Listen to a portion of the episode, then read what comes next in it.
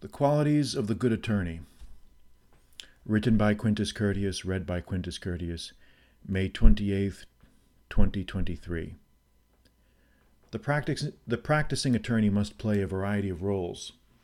The personalities and needs of his clients and the circumstances of each case will compel him to hone a specific set of human relations skills. I imagine this holds true for many professions. I want to describe briefly some of the more recurring roles that I've had to play in my 23 years of representing clients in the areas of bankruptcy and criminal defense. The ledge talker. Imagine someone hanging on by a very thin thread, someone at nearly the end of his or her wits, someone perched on a ledge outside the window of a many storied building. The person is poised to surrender to despair and is considering a fateful plunge. The individual's life is nearly ruined by financial insolvency or by, the, or by the sudden appearance of a criminal charge. Yet all is not lost, for an attorney appears and begins to coax the potential jumper back inside the window. This is the sort of role an attorney must play at the outset of a crisis.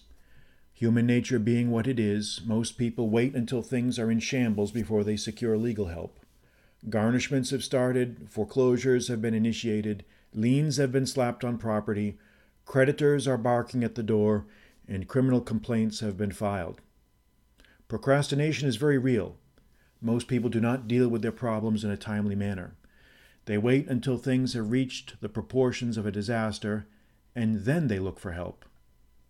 You, as the attorney, must understand this psychological dynamic and must be proficient at soothing and calming the client who is at the end of his rope. It is your job to talk him off the cliff. You must show compassion and sympathy and allow the distressed client to tell his story. Every client has a story, and it will always be very complicated.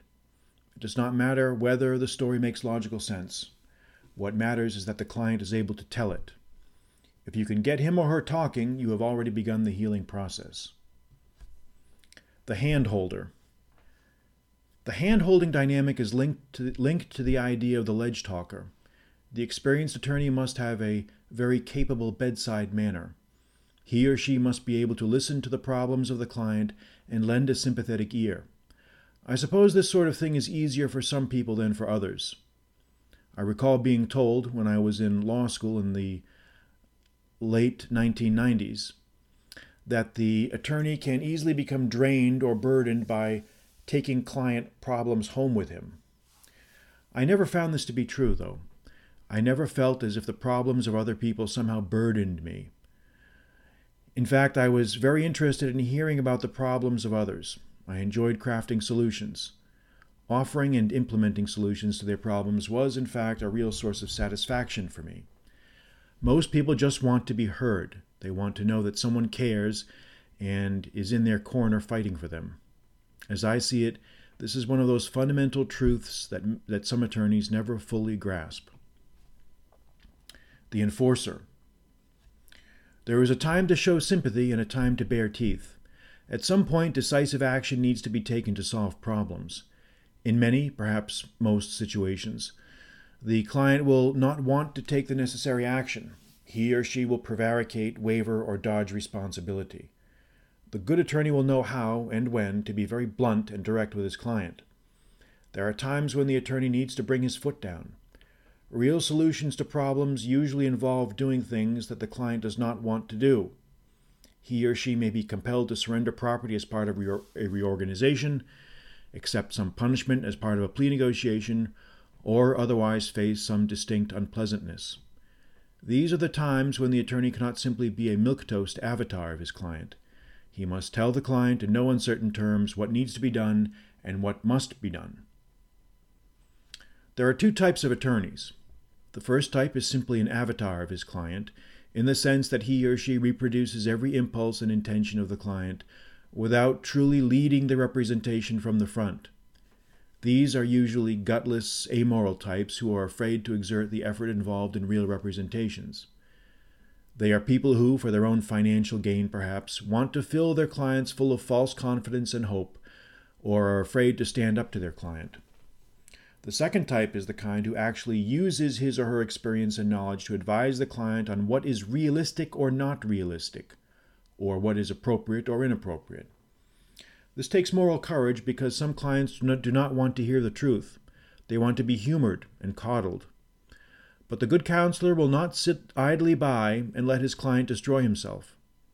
Expectations must be managed from the start of the representation so that if bad news is to come, it may be accepted with more equanimity. But the lawyer who spoils his client with false hopes is like the mother who corrupts her child with excessive indulgences. When bad news comes, tantrums ensue. As Quintilian says, the child who crawls around in royal purple, what will he not want as an adult? Book 1, Chapter 2, line 6. The janitor. The good counselor will be adept at cleaning up his client's messes.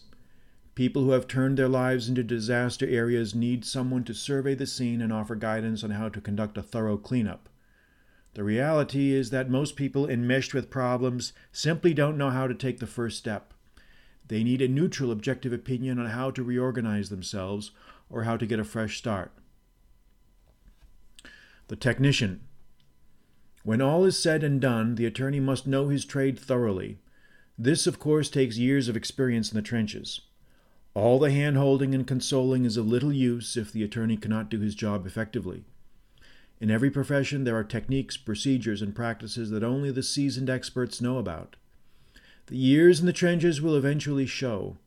As the attorney grows in experience and confidence, he will begin naturally to exude a certain old salt flavor, in the same way that a wizened mariner seems to have brine in his beard.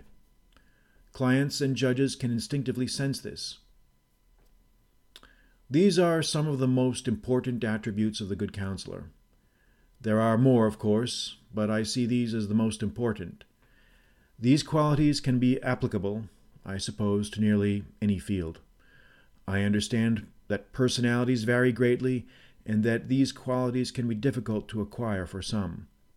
But here again, Quintilian wisely observes You say, but natural talent is greater in some than in others. I concur. One person will accomplish more and another less, but no one will be found who has gained nothing by diligent study. Book 1, Chapter 1, Sentence 3.